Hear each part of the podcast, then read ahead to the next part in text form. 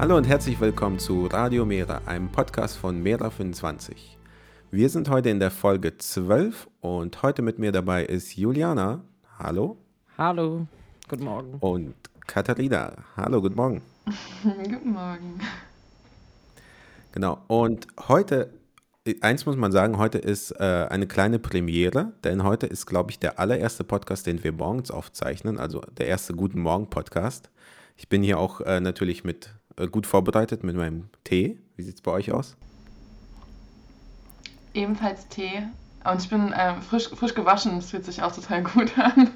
Und noch klar im Kopf gefühlt. Naja, dann. Kein Kaffee heute? Seid ihr keine Kaffeetrinker wohl? Nee, ich hatte schon einen Kaffee und ich trinke nicht so viel Kaffee. Also ich habe äh, ganz lange in meinem Leben gar keinen Kaffee getrunken und irgendwann habe ich es mir einfach angewöhnt und verstehe eigentlich gar nicht warum. äh, nee, aber ich habe schon ein bisschen gefrühstückt und äh, schon einen Kaffee getrunken. Jetzt bin ich fit genug, um den Podcast durchzuhalten. Na, sehr schön. Ja, dann können wir auch direkt mal loslegen. Heute geht es als allererstes um das Thema Bürgergeld.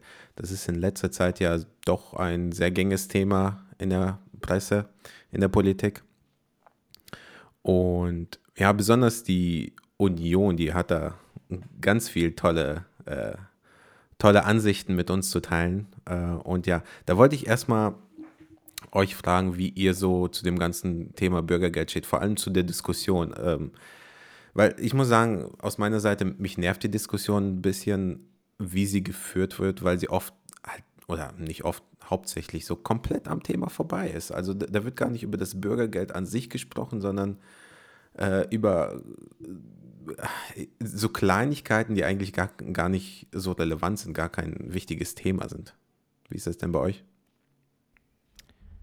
Ähm, ich fange mal an. Ähm, also ich meine, zunächst mal möchte ich sagen zu Bürgergeld. Ich finde, dass es in erster Linie sowieso nicht genug ist. Also ähm, wir reden hier von einer leichten Erhöhung des äh, Satzes im Vergleich zu Hartz IV. Ähm, und es ist jetzt nicht so, als würde das Bürgergeld die Leute tatsächlich aus der Armut rausholen. Oder als wäre das jetzt äh, die, die, soziale Revolution, ähm, sondern es ist ein Tick mehr als vorher. Es ist ein bisschen Bürokratie abgeschafft. Also wäre, wenn es durchgekommen wäre, ähm, würde es ein bisschen Bürokratie abbauen. Es hat so ein paar ähm, positive Aspekte, dass man die Leute ähm, etwas weniger mit Bürokratie und Nonsens beschäftigt, ein bisschen mehr, äh, auch weniger Sanktionen auferlegt, wenn die Leute irgendeinem Termin nicht folgen und so weiter. Ja, das ist gut. Aber ähm, ich kann jetzt nicht sagen, dass ich zufrieden bin mit ähm, mit dem Bürgergeld als, ja, als Alternative zu Hartz IV. Also, dass es jetzt nicht durchgekommen ist, wissen wir ja alle, das liegt am Bundesrat und daran, dass halt die CDU so viele in so vielen Bundesländern an der Regierung ist und dementsprechend dann das Bürgergeld blockiert hat. Da merkt man, wie wichtig Landestagswahlen sind, Landtagswahlen sind ähm, und warum. Ähm, aber dann halt auch die Argumentation, also von März irgendwie. Also, dass er sagt, der Staat müsse Anreiz schaffen, dass die Leute arbeiten gehen, ist einfach, heißt eigentlich nichts anderes, als die Leute müssen arm genug sein, um arbeiten zu gehen. Ähm, und in Anbetracht der Tatsache, dass in vielen Bereichen, im sozialen Bereich, äh, in Infrastruktur, Jobs und so weiter, die Bezahlung ja gar nicht hoch genug ist, äh, und gerade jetzt mit der Inflation viele Leute Schwierigkeiten haben, ihre Rechnungen zu bezahlen und auch die happigen Gasrechnungen und, und, und, ähm, finde ich das halt schon echt makaber als Argument. Also zu sagen, die Leute müssen arm genug sein, um zu arbeiten, aber auch gleichzeitig nicht zu sagen, dass die Höhe, äh, Löhne steigen sollen, ähm, ist halt so typisch äh, neoliberaler, konservativer. Die Leute sind ja selbst dran schuld, wenn sie arm sind. Ähm, äh, Logik irgendwie. Ja, dementsprechend finde ich es einerseits schade, dass es jetzt blockiert wurde, aber wenn es durchgekommen wäre, würde ich immer noch rummeckern, dass wir dann vielleicht nicht mehr eine Alternative zu Hartz IV brauchen, sondern zu Bürgergeld letztendlich. Ähm, das ist meine Perspektive darauf. Ja, das. Okay. Äh, das sehe ich eigentlich ziemlich ähnlich. Ähm, vor allem, was mich so, glaube ich, am meisten wütend macht, ist äh, zumindest über die Diskussion von der Union, äh, wo es dann immer heißt, ja, die 50 Euro Erhöhung, ja, da, da sind wir dabei, das ist ja gar kein Problem, das ist gar nicht, was wir hier anprangern. Und ich meine, die 50 Euro äh, sind gerade mal so der Inflationsausgleich äh, für die Ärmsten der Armen, die ja sowieso äh, am meisten darunter leiden. Ähm, davon mal abgesehen war auch der Hartz-IV-Satz vorher, ne, wie du auch sagtest, viel zu klein. Und auch das äh, Makabere an der ganzen Sache finde ich auch, dass äh, die Regierung, ich glaube, das war damals in NRW, ist ein bisschen länger her, aber die hat offen zugegeben, dass der Hartz-IV-Satz damals, und ich meine, seitdem wurde er ja nicht krass erhöht, ähm, zu wenig ist für eine gesunde Ernährung. Und es gibt ja immer wieder Berichte, die äh, sagen, Leute, der Hartz-IV-Satz, du kommst damit nicht mal nicht gut über die Runden. Und also gerade mal so zum Überleben reicht aber äh, für ein äh, richtig würdevolles Leben ist das äh, viel, viel zu niedrig. Und jetzt, ähm, dass sich die Union da hinstellt und behauptet, ja, äh, die 50 Euro Erhöhung, die ist für uns in Ordnung, aber dieses Schonvermögen ist viel zu hoch, das können wir nicht machen. So, jetzt äh, haben die das ja blockiert im Bundestag. Ähm, Bundesrat, sorry. Ähm, und jetzt geht das, kommt dieser Ausschuss, bis der dann gebildet wird, bis er dann diskutiert, bis es dann rumkommt. Da bräuchte es eigentlich wieder eine 150 Euro Erhöhung und keine 50 Euro Erhöhung. Das heißt, die Union stellt sich hin, blockiert das Ganze, äh, die, äh, die ähm, die tut den Ärmsten der Armen bei uns äh, in der Gesellschaft am meisten weh, um sich zu profilieren. Nur um sich jetzt mal hinzustellen und sagen, oh nee, hier Ampel, das ist Schluss, mehr machen wir nicht. Hier ist äh, Ende und da blockieren wir jetzt. Nur um sich zu profilieren. Ja, und sie sind ja dabei auch irgendwie, also was mich im Allgemeinen stört, weil du hast ja gesagt, was stört an dieser Debatte. Ähm, was ja da irgendwie so im Allgemeinen gelaufen ist, das ist, dass erstmal dieses der, das Ding, die Aussage gestreut wurde, dass wenn du jetzt arbeitest, dann hast du, ähm, hast du verloren, weil du hast jetzt, wenn du nichts machst, hast du, hast du mehr Geld auf dem Konto am Ende des Tages. Also Arbeit muss sich lohnen. Ähm, also das, was man halt auch sehr stark internalisiert hat in überall, glaube ich, aber halt eben auch in Deutschland ist man halt auf die eigene Arbeit, das ist ähm, mega, mega wichtig, dass man auch ähm, gut was beiträgt, ähm, äh, in Anführungsstrichen. Und ähm, man hat ja quasi erstmal durch dieses ganze, erstmal die öffentliche Lüge in Anführungsstrichen, also öffentliche Fehlberechnungen, die dann ja auch von verschiedenen Organisationen einfach korrigiert wurden. Ähm, das hat ja, glaube ich, aber schon ein System, weil so hatte man erstmal ja irgendwie eine Marke einge, äh, eingerahmt. Und ich habe selber auch mit äh, Personen gesprochen, die gesagt haben, ja, aber es finden sie schon wichtig, dass, dass, ähm, dass man immer noch, wenn man arbeitet, eben mehr hat. Das ist total, das ist total wichtig, weil es ein, das war so ein aus so einer äh, Fairness-Perspektive und man arbeitet ja selber auch oder was auch immer, da muss das einfach so sein.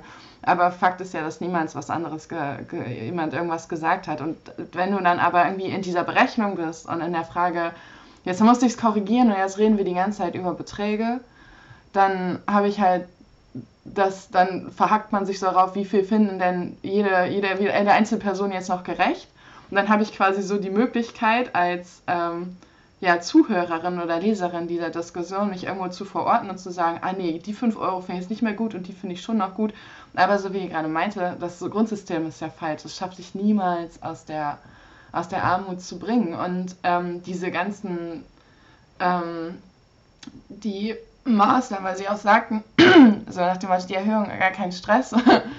äh, es ist eigentlich das Schonvermögen und so weiter, das gebildet werden soll. Das sind ja aber gar keine realen Menschen, die dahinter stehen. Und das finde ich krass, weil man hat eine, hat eine politische Debatte um eine Gruppe von Personen, die es da erstmal gar nicht gibt, äh, ändert aber real überhaupt nichts und hast trotzdem lauter Leute, die darüber sprechen.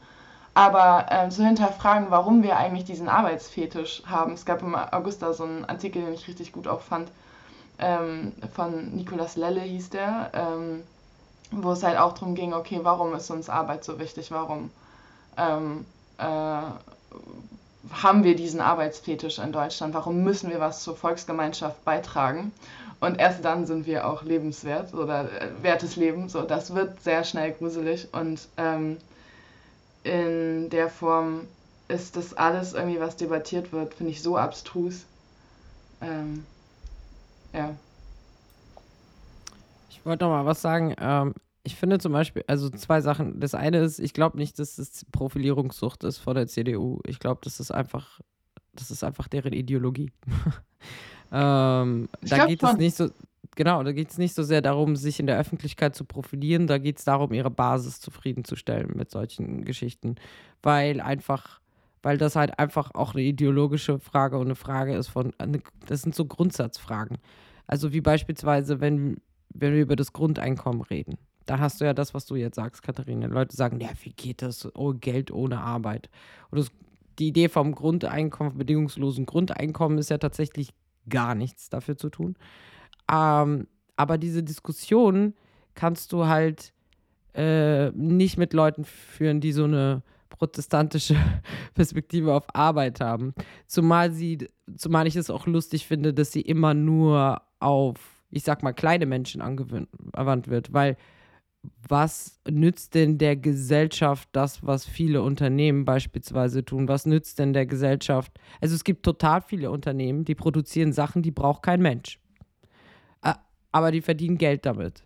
Aber letztendlich sagst du, der, der Mensch muss irgendwas arbeiten, um ein Teil der Gesellschaft zu sein, oder muss der Gesellschaft das, was du arbeitest, auch was bringen?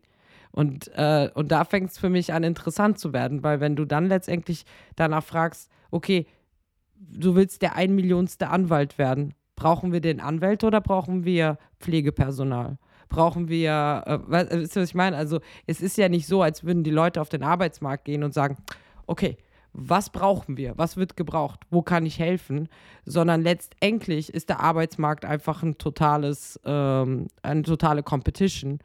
Ähm, und überall da, wo Arbeit ist, die gemacht werden muss tatsächlich für die Gesellschaft, sind die Leute immens unterbezahlt und ähm, können ihre Rechnungen nicht bezahlen. Also ist das alles eine sehr scheinheilige Argumentation aus meiner Perspektive. Und ähm, ich höre auch oftmals einfach eine Frustration dadurch scheinen, dass Leute sagen, wenn ich arbeiten gehe, wenn ich mich den ganzen Tag durchquäle, dann erwarte ich das von anderen auch. Ähm, und ja, am Ende des Tages ist das auch, ist diese ganzen Einstellungen sind der Grund, warum wir keine schönen Dinge haben können in diesem Land. so, es ist einfach so. Ähm, weil du, weil man gönnt sich gegenseitig eben nicht den Frieden, irgendwie äh, keinen Kredit aufnehmen zu müssen, um deine Rechnungen zu bezahlen, ähm, sondern man sagt, okay, wenn ich mich selbst peinige, musst du es auch machen. Punkt. So ist das Leben, so ist es nun mal Survival of the Fittest. Die äh, schlechteste Übersetzung von Darwin ever.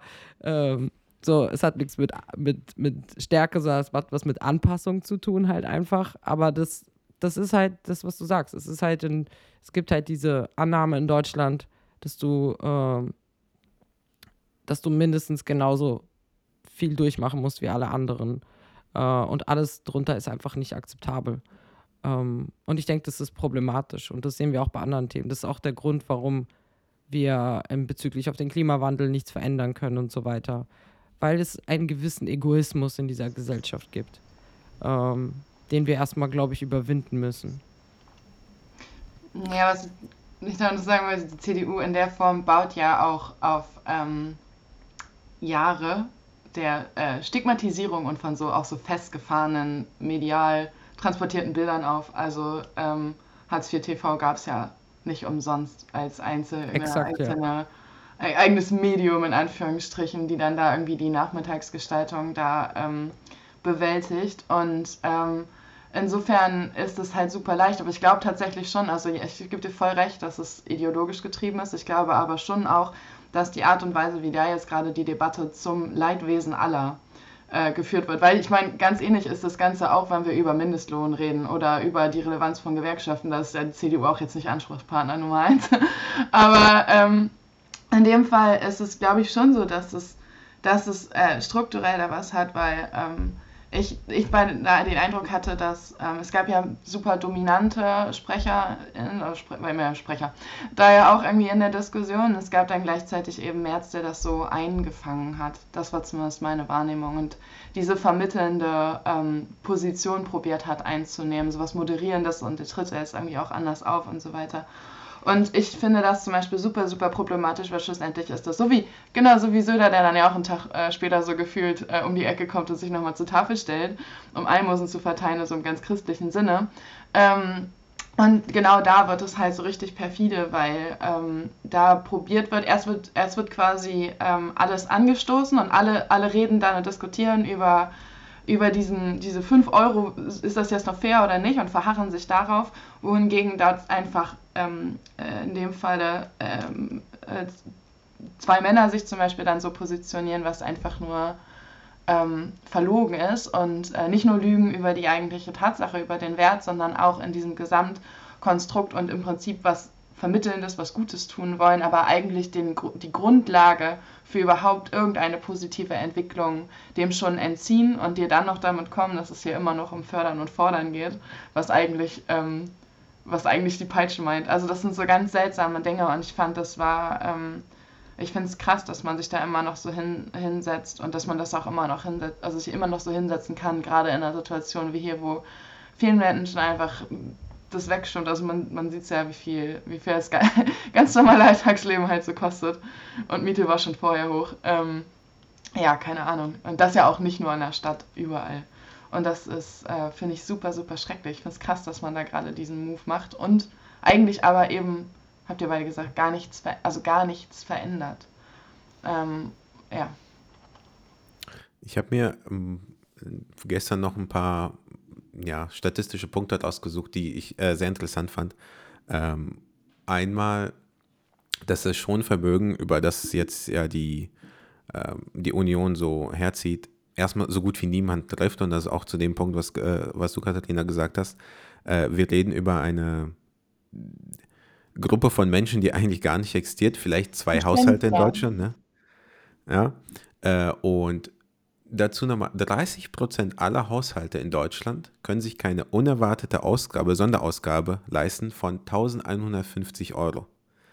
So, das ist, das ist nicht viel Geld. Ne? Also das ist in der Regel für die meisten Leute ja nicht mal die Miete. Also das ist quasi absolut keine ähm, Rücklagen. Und das sagte auch die Union ja sehr gerne. Ne? Hartz IV, das ist so ein schönes Fordern und Fördern. Totaler Mumpitz, denn nur 3% äh, der Menschen, die überhaupt auf, diesen, auf Hartz IV sind, werden überhaupt sanktioniert. Dazu kommt noch, kam auch eine Studie raus, vor kurzem erst, dass die meisten Sanktionen komplett wirkungslos sind. Also das, das Ganze, worauf die Union ja eigentlich aus will, ne? und das macht die effektiv, äh, also sehr effektiv, meine ich, äh, finde ich, denn äh, wenn die sowas sagt wie, Arbeit muss sich lohnen, fördern und fördern, fordern und fördern. Äh, das, da ist ja eigentlich jetzt erstmal jeder dabei. Und ich würde jetzt auch erstmal sagen, ja, natürlich, Arbeit muss sich natürlich lohnen. Wenn du morgens um 6 Uhr aufstehst und zur Arbeit gehst, neun Stunden lang oder acht Stunden lang, natürlich muss sich das lohnen, gar keine Frage. Da hat auch niemand ein Problem mit. Aber das ganze System muss mal ein bisschen hinterfragt werden. Man muss mal überlegen, okay, wir haben Sanktionen jetzt seit, ich weiß nicht, wann wurde Hartz IV eingeführt? Ja, schon 16, 18, ah, ich, ist ja auch egal, ewig lang her. Ähm, und seit, das hat ja immer noch nicht die Wirkung gezeigt, die es zeigen sollte, laut ebenso Menschen wie Union. Wenn man sich anguckt, warum äh, Hartz IV eingeführt wurde, um den Niedriglohnsektor zu befeuern, ja, in dem Sinne hatte das eine sehr, sehr gute Wirkung und er hat das auch genauso funktioniert, wie es funktionieren sollte. Aber ähm, dieses Bild, dass man äh, die, die faulen Menschen hier in Deutschland einfach durchfüttert und dass sie dann so viel Geld haben und äh, auf der faulen Haut liegen können und ein tolles Leben haben, das ist ja totaler, also das hat ja nichts mit der Realität zu tun. Und das meinte ich auch so ein bisschen, dass die Union sich da ein bisschen profilieren will, weil ich, äh, natürlich ist es deren Ideologie, aber ich glaube, an dem Punkt ist ihnen ganz, ganz wichtig, dass sie sich hinstellen äh, können und am Ende sagen können, wir sind die Partei für die Arbeiter, für die Mittelklasse, für die äh, arbeitende Mitte, ne, für die Mitte der Gesellschaft. am Ende, wenn man sich das, die ganzen Sachen anguckt, zum Beispiel die Punkte, die ich gerade genannt habe, hat das gar nichts mit der Realität zu tun. Für die arbeitende Mitte, das finde ich übrigens gut gesagt, weil äh, das finde ich so perfide, weil sie auch die arbeitende Mitte arm gemacht haben. Also die Leute, die sie vorher, also die sie jetzt gegeneinander aufspielen, haben sie vorher in die Situation gebracht. Und äh, das ist so krass. Und genau die, also auch aus der aus dem Alltagsleben kennt man ja durchaus Familien, wo man weiß, okay, keine Ahnung, XY, es gibt keine Kinderbetreuung, die Frau bleibt zu Hause ähm, und der Mann ist irgendwie Maschinenbediener, zwei, drei Kinder, da darf nichts passieren. So, da, da ist, das ist genau der Fall, den du gerade beschrieben hast. Da kannst du nicht sagen, äh, da kann ein Auto nicht funktionieren, da kann auch die Waschmaschine nicht, nicht funktionieren. Das sind halt so Sachen. Und das ist halt eher der Regelfall. Und das finde ich so krass. Und ähm, genau, ich glaube, man, man ähm, lebt oder man ist da einfach dann da, oder man hat was geschaffen, hat sich selbst so einen Nährboden geschaffen, den man jetzt irgendwie noch so abgrast. Und das finde ich halt richtig, richtig übel. Und das war ja auch irgendwie dann viel in der Diskussion ähm, die Rede vom Lohnabstandsgebot. Und ähm, das fand ich auch interessant, weil das ja nichts, was man eingeführt hat oder so, meines Wissens nach. Es gibt jetzt keinen Schlüssel, wo du sagst, dass dann und dann ist das gegeben. Und ähm, sich darauf halt so zu berufen und das einzufordern, aber gleichzeitig überhaupt nicht mitzudenken, was ist eigentlich ein Minimum dessen, was man braucht, um in dieser Gesellschaft zu leben und partizipieren zu können. Nicht einfach nur zu überleben, sondern Teilhabe zu können und sich eben auch, also eigentlich genau das, also sich entwickeln zu können und dass man eine Grundlage hat, dass man, dass man als Kind sagen kann, hier, ich kann, das, ich kann was lernen, ich habe die gleichen Chancen und so weiter. Das machen wir ja alles nicht. Wir behaupten das, aber es passiert halt alles im Prinzip in der aktuellen Politik überhaupt nicht. Und ähm, auch für, es geht ja, ja nicht nur bezogen auf Kinder, so, ne? Also ähm, aktuell sanktioniert man halt nur und das ist so eine Form von Strafsucht, die ich irgendwie überhaupt nicht verstehen kann und es uns alle, glaube ich, ähm, ärmer macht. Ja. Und eingeführt, glaube ich, 2005, kann es sein? Ich erinnere mich irgendwie daran, ich war nach, Auf jeden nein. Fall unter Schröder. Nach der ja, Grundschule danach bei mir. So. ja. ja. Das, das Problem ist, wir haben ja auch, wir wissen ja auch zum Beispiel, das ist ja auch weltweit irgendwie ein Term, den man oft benutzt, ist die 99 Prozent.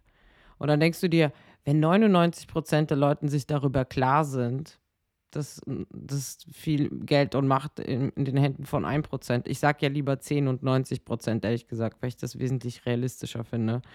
Ähm, warum kann sich dann eigentlich nichts ändern? Und ich glaube halt einfach, und das ist auch in dieser Debatte halt auch irgendwie ein wichtiger Aspekt ist, wenn du, sagen wir, du bist reich geboren im Sinne von, du hast Unterstützung von deinem Elternhaus, weil die Geld haben, es spielt auch keine Rolle ab einem gewissen Punkt, wie viel Geld, sondern genug Geld, damit du, sagen wir, bis 28, 29 dich um Finanzen nicht sorgen musst, sondern straight up einfach deine Ausbildung, dein Studium machst, tralala, deine Unabhängigkeit kennenlernen kannst, weil sie dir deine Miete finanzieren kann, damit du ausziehen kannst und so weiter. Dann gibt es die Leute, die überwiegende Mehrheit, die äh, wenig bis gar keine Unterstützung von zu Hause haben.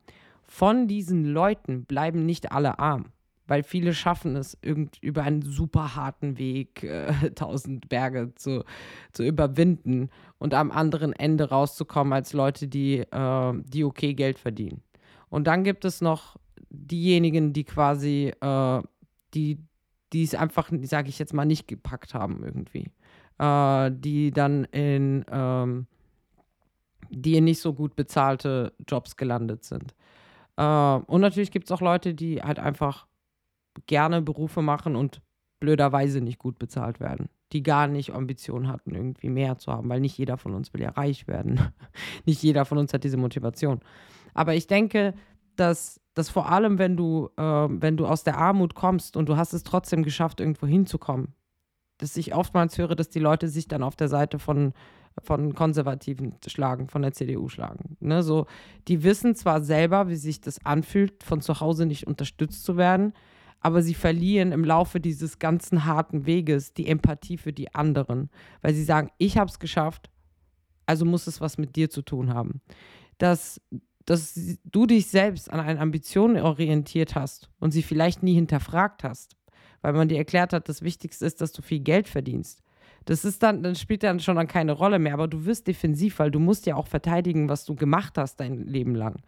Ähm, es ist das Gleiche, als ich in der Bar gearbeitet habe, hatte ich viele vermögende Gäste die ja gar nicht mal so, also viele davon waren noch nicht mal besonders glücklich, aber sie mussten ja ihren Lebensweg auch irgendwie verteidigen, weil das würde ja auch bedeuten, dass du dir eingestehst, dass du dich 10, 15, 20 Jahre lang in deinem Leben komplett verlaufen hast dass du jetzt zwar Vermögen hast, aber dass du irgendwie alleine bist oder keinen Spaß an deinem Beruf hast, du völlig fertig bist.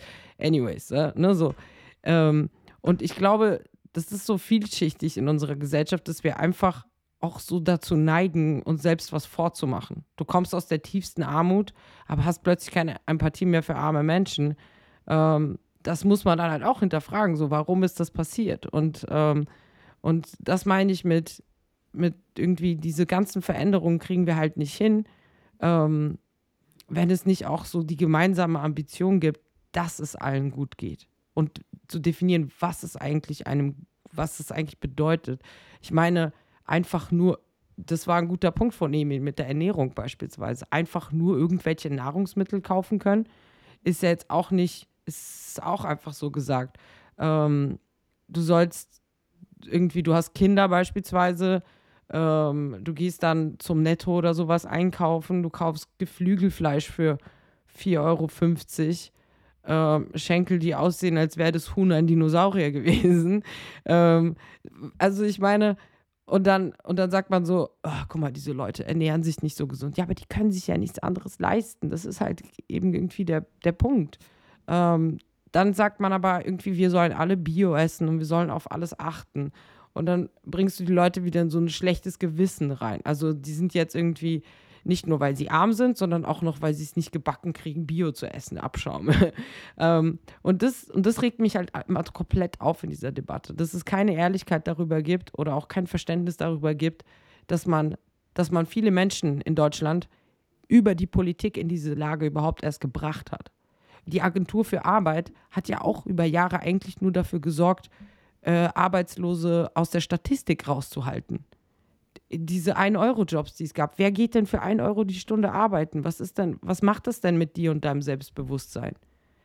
Kommst du von diesem Punkt aus, an einem Punkt, an dem du dein Leben wieder irgendwie angeblich dann in den Griff kriegst und eine Fortbildung machst und ein Abendabitur nachholst und keine Ahnung, das baut dich ja überhaupt nicht auf. Es hält dich aber aus der Statistik raus, damit wir sagen können, wir haben ja so wenig Arbeitslose in Deutschland.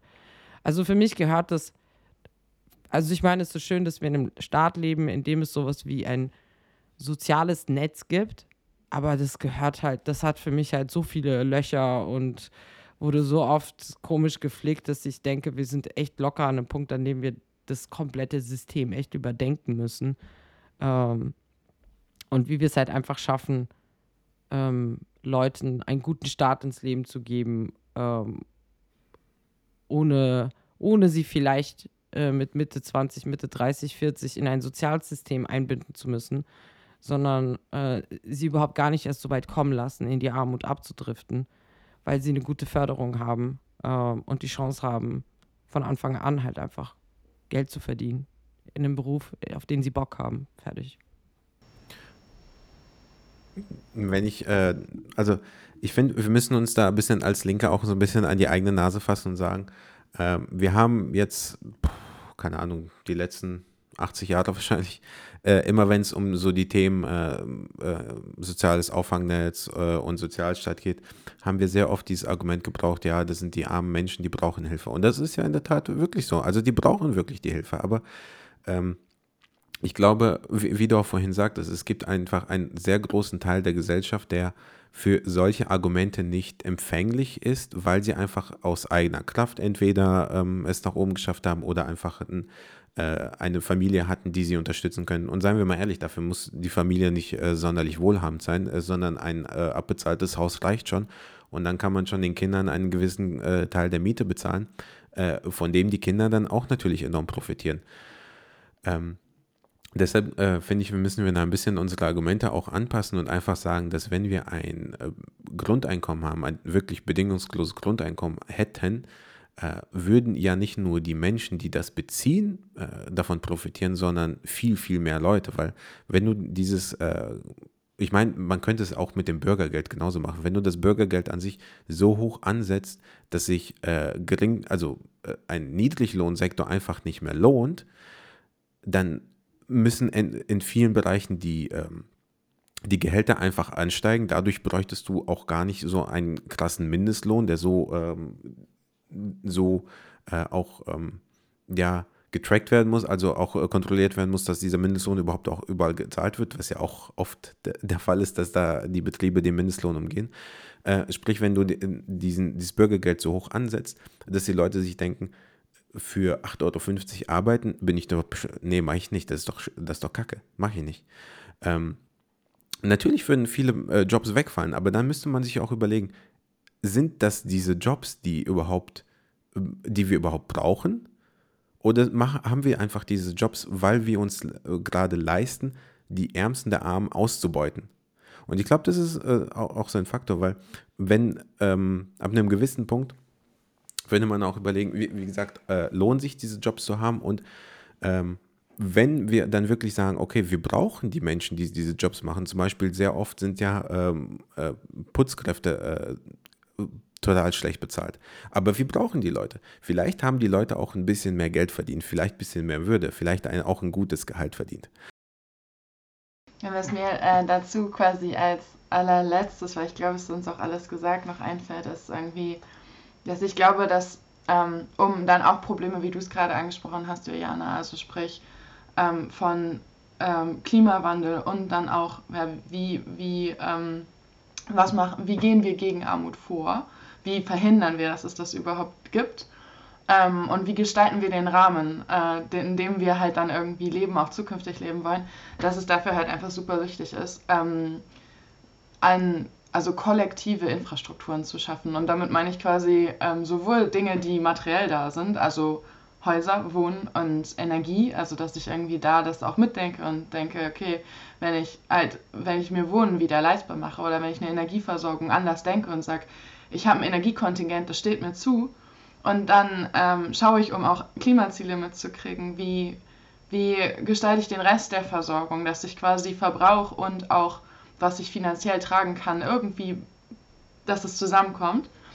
Ähm, und gleichzeitig immaterielle Infrastrukturen, also sowas wie Bildung eben und kulturelle Teilhabe, dass ich da, dass ich schaffe, dass Menschen einfach ähm, auch genau das, was, was man braucht, um irgendwie ähm, Interessen nachzugehen und, und, und die, was ja auch Selbstverwirklichung ist, weil das ist ja auch was, was ich dann irgendwie, was alle sich in unserer Gesellschaft wünschen, aber ich einfach wegnehme, in Anführungsstrichen, das ist eigentlich super, das ist super grausam eben, auf so viele verschiedene Arten und Weisen, aber die braucht man eigentlich, glaube ich, um das, das, das dann auch umzusetzen. Und dann bin ich auch, glaube ich, am Ende aller Tage nicht mehr in dem, so wie du jetzt auch gerade meintest, Emin, so wenn ich einfach ein, Level habe, von dem aus ich denke, dann bin ich auch nicht mehr, und ich kollektive Infrastruktur habe, bin ich nicht mehr in diesem, hier noch drei Groschen da, drei noch, da noch ein Groschen hier, so, also in diesem Hinschieben von ähm, kleinen Geldbeträgen, die nur so sukzessive irgendwie ähm, was, was ähm, verändern, sondern ähm, und deswegen glaube ich, ist es auch wichtig, so Debatten halt irgendwie zusammen dann auch mitzunehmen. Also so was brauchen wir als grundsätzliches Leben,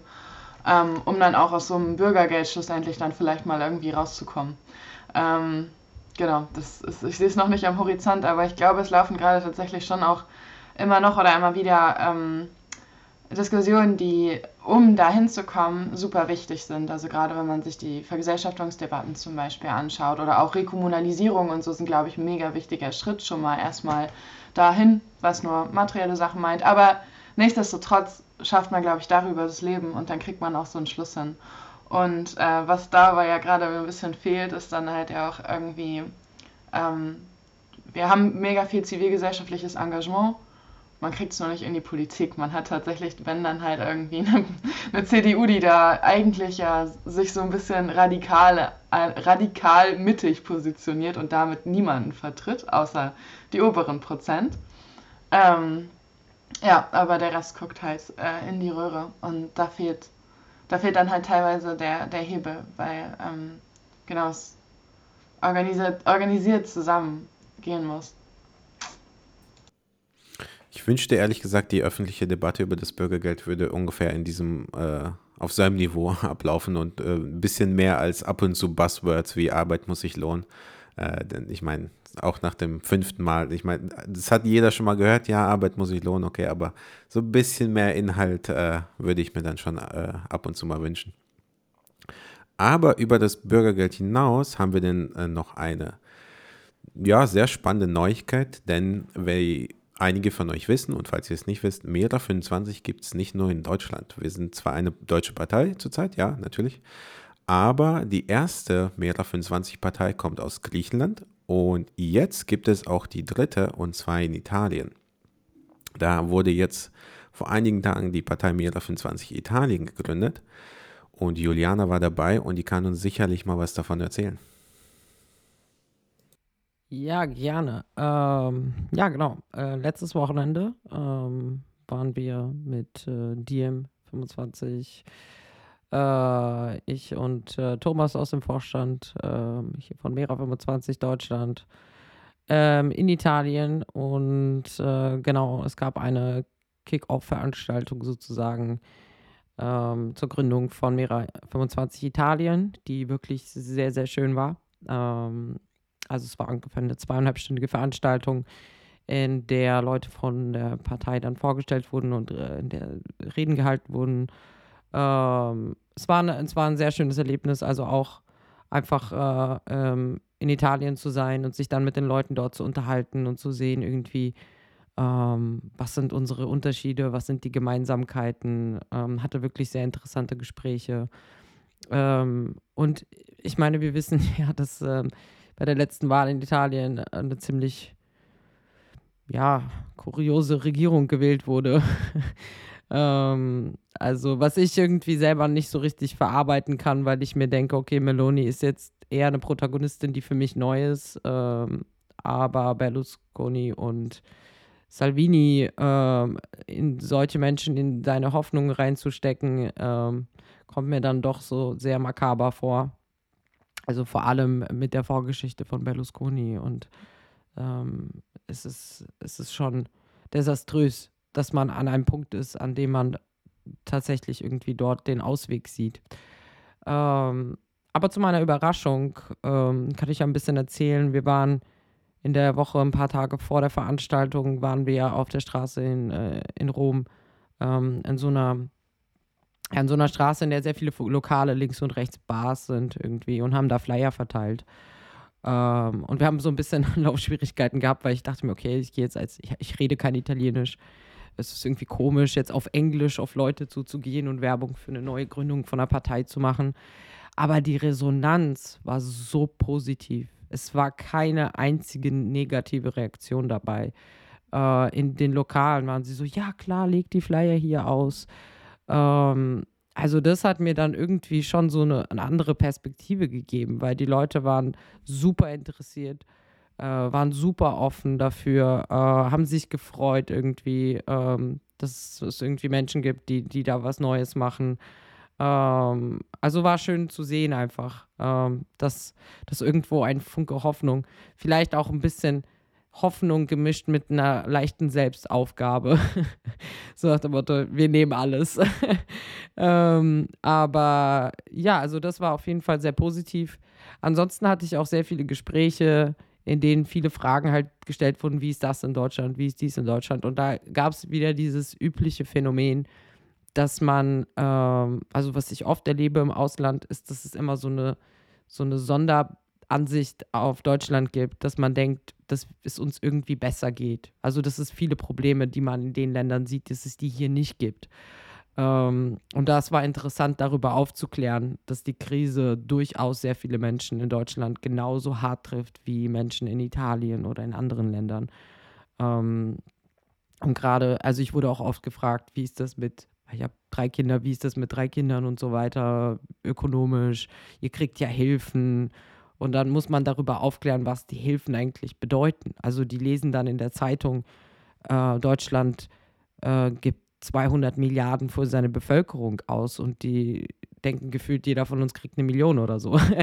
ähm, so, du, du, bist dann so, nee, das sind halt hier eine kleine Erhöhung, 50 Euro, das ist dann eine Einmaligzahlung von 300 Euro und dann sieht es schon ganz anders aus. Also ähm, ich hatte das auch so ein bisschen in meiner Rede verarbeitet, also eine Perspektive, also ein bisschen über Deutschland geredet, um da halt auch einfach über diesen Punkt aufzuklären. Das ist halt einfach das, das den, die Menschen, die halt ähm, am meisten von der Krise betroffen sind.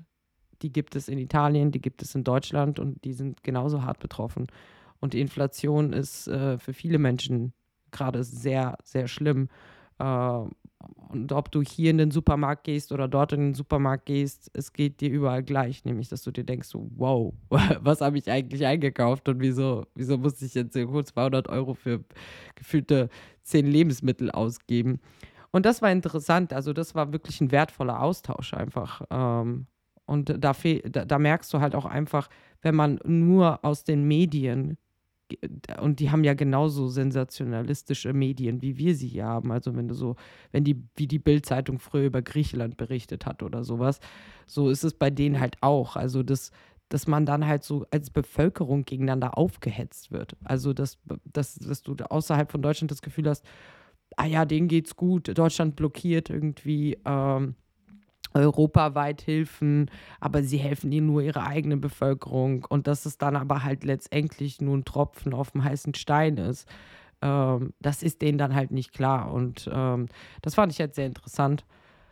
Und ich denke, ähm, das Team in Italien hat einen sehr, sehr tollen Job gemacht. Ähm, ich war wirklich beeindruckt ähm, ich warte selber auf das Video mit den Übersetzungen zu den Reden, weil ich kein Italienisch rede, aber äh, die Reden waren trotz allem sehr bewegend. Also ich meine, du merkst es ja an der Energie und an der Art und Weise, wie Leute sprechen und wie viel, wie viel Passion da drin ist, ähm, sich da vorne hinzustellen. Und ich weiß auch, dass äh, dass die Sprecher alle sehr nervös waren, weil das sind auch einfach Leute, die ganz normale Leute, die sich nie in dieser Position gesehen haben. Also ähm, Fede der, Federico der Speaker, sozusagen, also der, der, ähm, ja, der Leader von äh, Mira Italien sozusagen, ist ein super netter, bescheidener Typ. Ähm, und dann geht er auf die Bühne und plötzlich ist er Feuer und Flamme. Ähm, das fand ich richtig gut. Ähm, aber wie gesagt, versprochen, ihr, ihr, könnt euch das dann auch angucken. ähm, sobald das Video draußen ist, wird es auch wie üblich bei uns äh, in vielen Sprachen übersetzt mit Untertitel, ähm, genauso wie unsere Eröffnungsveranstaltung letztes Jahr. Ähm, und das war auch ziemlich geil, weil wir haben ja im 13. November Mera Deutschland gegründet und die Veranstaltung war jetzt am 12. November ein Jahr später. Und ähm, das war für mich auch so ein Gänsehautmoment, weil ich mir denke, okay, hier geht das Projekt voran. Äh, und ich denke, dass dieses, dass dieses Parteienprojekt auch tatsächlich super wichtig ist, einfach. Ähm, und dass wir zwar bei dir irgendwie damit angefangen haben, dass es immer darum geht, irgendwie gemeinsames Europa, dem, Europa demokratisieren, aber dass ich glaube, dass es so wichtig ist, dass, dass die Leute halt einfach, dass man erstmal irgendwie in seinem eigenen Land die Umstände verbessern muss, bevor Leute sich überhaupt öffnen können für irgendwelche europäischen Themen. Und wir sind ja jetzt wirklich in einer super tiefen Krise. Ähm, und ich glaube, dass, dass dieses Parteienprojekt von DiEM25 ähm, und es werden ja hoffentlich auch nächstes Jahr noch mehr Parteien in anderen Ländern geben, ähm, dass es nochmal irgendwie die ursprüngliche Idee von Diem nochmal vorantreiben kann. Ähm, wenn die Leute halt irgendwie auch in ihrem Land, ja, ich sag mal so, echte linke Strömungen haben. Ne, weil über, über die letzten Jahre muss man ja tatsächlich sagen, und da nehme ich uns alle als linke Personen nicht raus, haben wir halt schon ziemlich viel verpasst und ziemlich viel verschlafen irgendwie. Ähm, und da hat auch Jannis eine gute Rede dazu gehalten. Das nehme ich jetzt niemandem vorweg, weil das könnt ihr euch dann anschauen. Aber, ähm, aber ja, es ist halt einfach auch an der Zeit, jetzt irgendwie sich anzubieten und den Leuten was anzubieten, was sie mit, mit ähm, prägen können, wo sie sich mit einbinden können. Wie, genauso wie bei uns hier. Ähm, jeder ist herzlich willkommen irgendwie. Äh, wir können gar nicht genug helfende Hände haben und Leute, die sich einbringen und Leute, die Bock haben, irgendwie was zu verändern. Äh, und dafür sind wir ja da, aus keinem anderen Grund. Ähm, und es ist halt auch super wichtig, dass man diese Möglichkeiten dann auch wahrnimmt. Ähm, und ja, ich bin sehr positiv. ich blicke sehr positiv auf Italien. Ähm, die machen einen super Job. Ähm, ich denke, das wird sehr interessant sein. Ähm, ja. Ja, cool. Vielen Dank fürs Update. Äh, ich bin mal gespannt. Äh, mein Italienisch ist auch nicht existent. Ich bin also auf Hilfe angewiesen, aber die wird ja äh, bereitgestellt. Ja, danke fürs Update. Ähm, auf jeden Fall, ich bin auch echt motiviert. Und ähm, übrigens, es gibt auch noch ein, ein kurzes Video. Äh, das ist bereits auf dem 25 YouTube-Kanal. Das ist ein kleines Launch-Video und ich habe mir das anguckt und ja, auch ich verstehe leider kein Italienisch, ähm, aber trotzdem, äh, die Motivation, die dadurch kommt, ist, ähm, ja, da hat man schon wieder so ein bisschen Feuer im Hintern und will mal ein bisschen loslegen, ne? auch hier in Deutschland. Ich bin echt gespannt. Ich, Juliane, ich finde, du hast vollkommen recht. Ähm, wir, es muss sich auf Landesebene in vielen Bereichen erst was ändern, bevor die äh, Leute aufnahmefähig sind für die europäischen Themen. Wobei das eine oder das andere auch äh, in vielen Dingen gar nicht äh, möglich ist. Also wir bleiben auf jeden Fall sehr gespannt, ähm, was es, äh, also was Italien dort schafft. Vielleicht überholen die uns, ich würde es ihnen wünschen. ähm, ja, habt ihr sonst noch irgendwelche abschließenden Worte an unsere ZuhörerInnen? Ja, ich hätte tatsächlich noch was äh, für die Zuhörerinnen aus Bremen. oh, ja, richtig. Vor allem, ähm, genau, da würde ich gerne schon mal so ein bisschen anteasen dass wir äh, in den nächsten Wochen, also bis zur Wahl in Bremen 2023 im Mai, äh, sehr, sehr aktiv sein werden als Mera 25 in Bremen. Äh, einen Landesverband gründen werden nächsten Monat. Ähm, unbedingt, wer in Bremen ist, wer aus Bremen kommt und in Bremen wohnt, wer sich politisch engagieren möchte, ähm, wer unser Programm gut findet in dem Zusammenhang. Wir werden natürlich auch ein äh, Programm machen für Bremen. Ähm, unbedingt bei uns melden. Wir haben eine ganz tolle Lokalgruppe, mitmachen. Ähm, also ob es, ob es inhaltlich ist, ob es für den Wahlkampf ist, spielt eigentlich keine Rolle. Aber das wird, ein, denke ich, ein sehr interessanter Wahlkampf. Es ist unsere erste Wahl, an der wir antreten werden. Ähm, genau, und wir möchten natürlich so viele Leute aus Bremen dabei haben wie möglich, weil letztendlich geht es darum, was in Bremen positiv zu verändern und, ähm, und wirklich auch rauszufinden, was ist denn das, was man in Bremen am wichtigsten, am, am nötigsten verändern muss und wie sehen die Menschen in Bremen das? Ähm, weil, ja, ich denke, wir sehen uns schon als Partei, die so viel wie möglich mit, mit den Leuten, die betroffen sind, zusammenarbeiten will.